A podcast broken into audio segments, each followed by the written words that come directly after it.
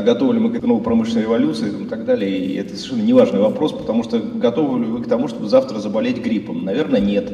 Вопрос, выбираете ли вы это, тоже нет. Это как бы такая вещь, которая происходит, она в некотором смысле помимо нас. Следующий слайд, если можно. На следующем слайде есть, да, вот выживание не является обязанностью, то есть, ну, как бы, готовы, не готовы, как бы, вопрос открытый, то есть среда меняется, жить в ней, ну, как, не то чтобы надо, да, как бы, но, в принципе, хочется. Соответственно, чтобы жить в новой среде, нужно к ней адаптироваться, тоже вариантов особых нет. И следующий слайд. Если, и, в общем-то, если вот мы, мы три года, мы еще, у нас маленькая такая, маленькая история, как я Data Factory. Первые полтора года это было ужасно. Мы занимались тем, что объясняли, что да, оно будет, что машинное обучение, искусственный интеллект, все это заум, она придется ей заниматься. Нам говорили, да, да, наверное, потом, вот как-нибудь. А сейчас уже объяснять не надо, то есть где-то чуть меньше года, когда мы наблюдаем, что практически все крупные э, компании, а мы вот этот год работаем исключительно на промышленность, по факту начали движение. Причем это несчастная история. Все хотят быть вторыми, никто не хочет быть первым. Вот. И не получилось, потому что не нашлось такого лидера, которого можно было бы заимствовать систему целиком. То есть много всяких теоретических э, штук, а вот так, чтобы сказать, вот есть компания X, мы будем как они, вот пока не вышло. И поэтому сейчас такая очень интересная штука, что все движутся, ну, причем все это реально, вот я, все крупные компании производственные, с которыми мы говорим, у них в этом году активное движение и большие планы на следующий год. И все занимаются экспериментами, потому что попытка найти как бы, образец пока не удалась. И совершенно очевидно, что не все эксперименты будут удачными. То есть тоже понятная вещь совершенно. И у меня тут по нашему опыту и опыту наших партнеров, заказчиков, есть некоторые такие не, не то, что прям какие-то очень оригинальные идеи о том, как попасть в хорошую компанию тех, кто выживет и будет жить хорошо. Это, во-первых, активно набирать экспертизу потому что, и опыт, потому что если сейчас начать ждать, пока кто-то все придумает до вас, ну, до нас, то мы точно опоздаем, просто в силу того, что динамика процесса очень велика. Вот. Э, дальше, опять-таки, вот сейчас коллега рассказывал про одну систему, я готов сходу перечислить десяток, так сказать, брендов и наименований, каждый из которых так или иначе стремятся приложить руку да, к этому процессу. От там мировых, там Siemens, General Electric, локальных, пожалуйста, на выбор. И вот мое мнение, что никакое э, отдельно взятое поставщик, отдельно взятое решение не решит даже существенную часть проблемы, не говоря уже о всей проблеме.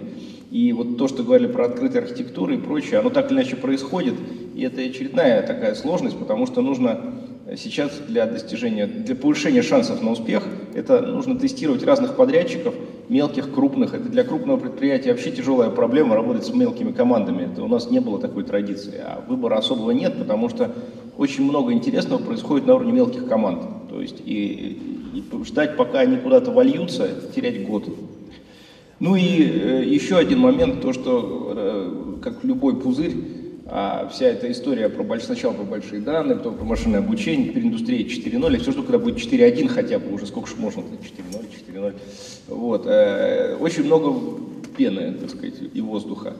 И поэтому для того, чтобы понять, что происходит реально, и получить опыт, который полезен и применим, это выбирать правильные задачи с измеримым эффектом, когда есть четкий критерий, получилось, не получилось, что получилось. Вообще, в конце концов, должны получиться деньги. И такая, извиняюсь, грубость.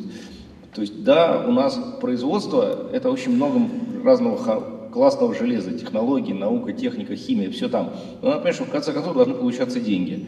И поэтому, когда мы переходим к измеримому эффекту, мы всегда стараемся туда, так сказать, докопаться. Чего и вам советую.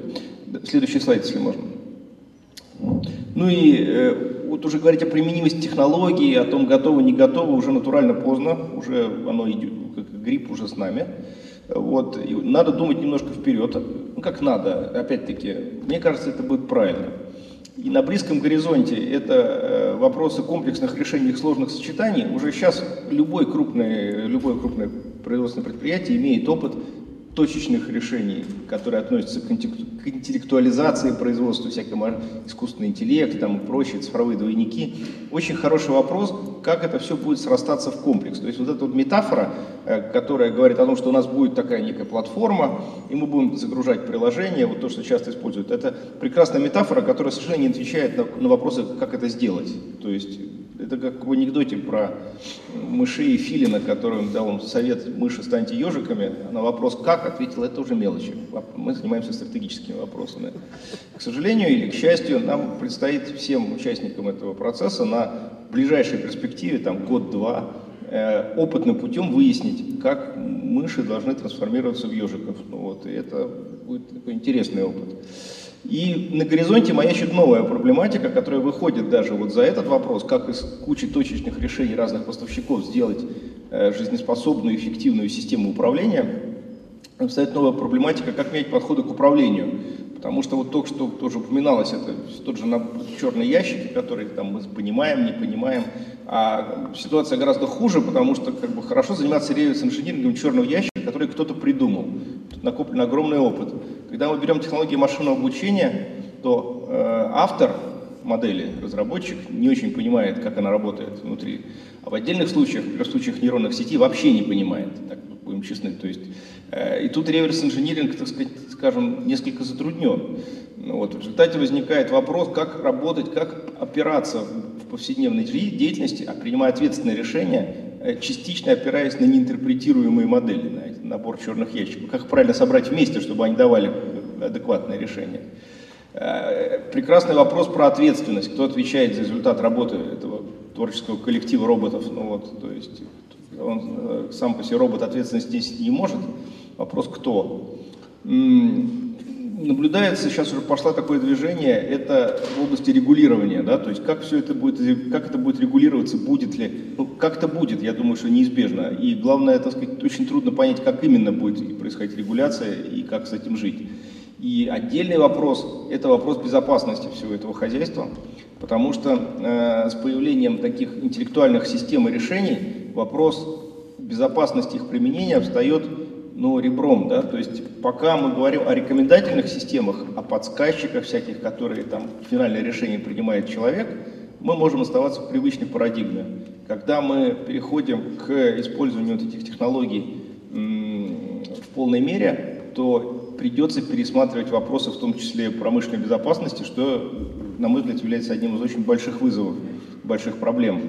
Потому что это консервативная и правильная консервативная область, тоже придется адаптироваться под существенные изменения.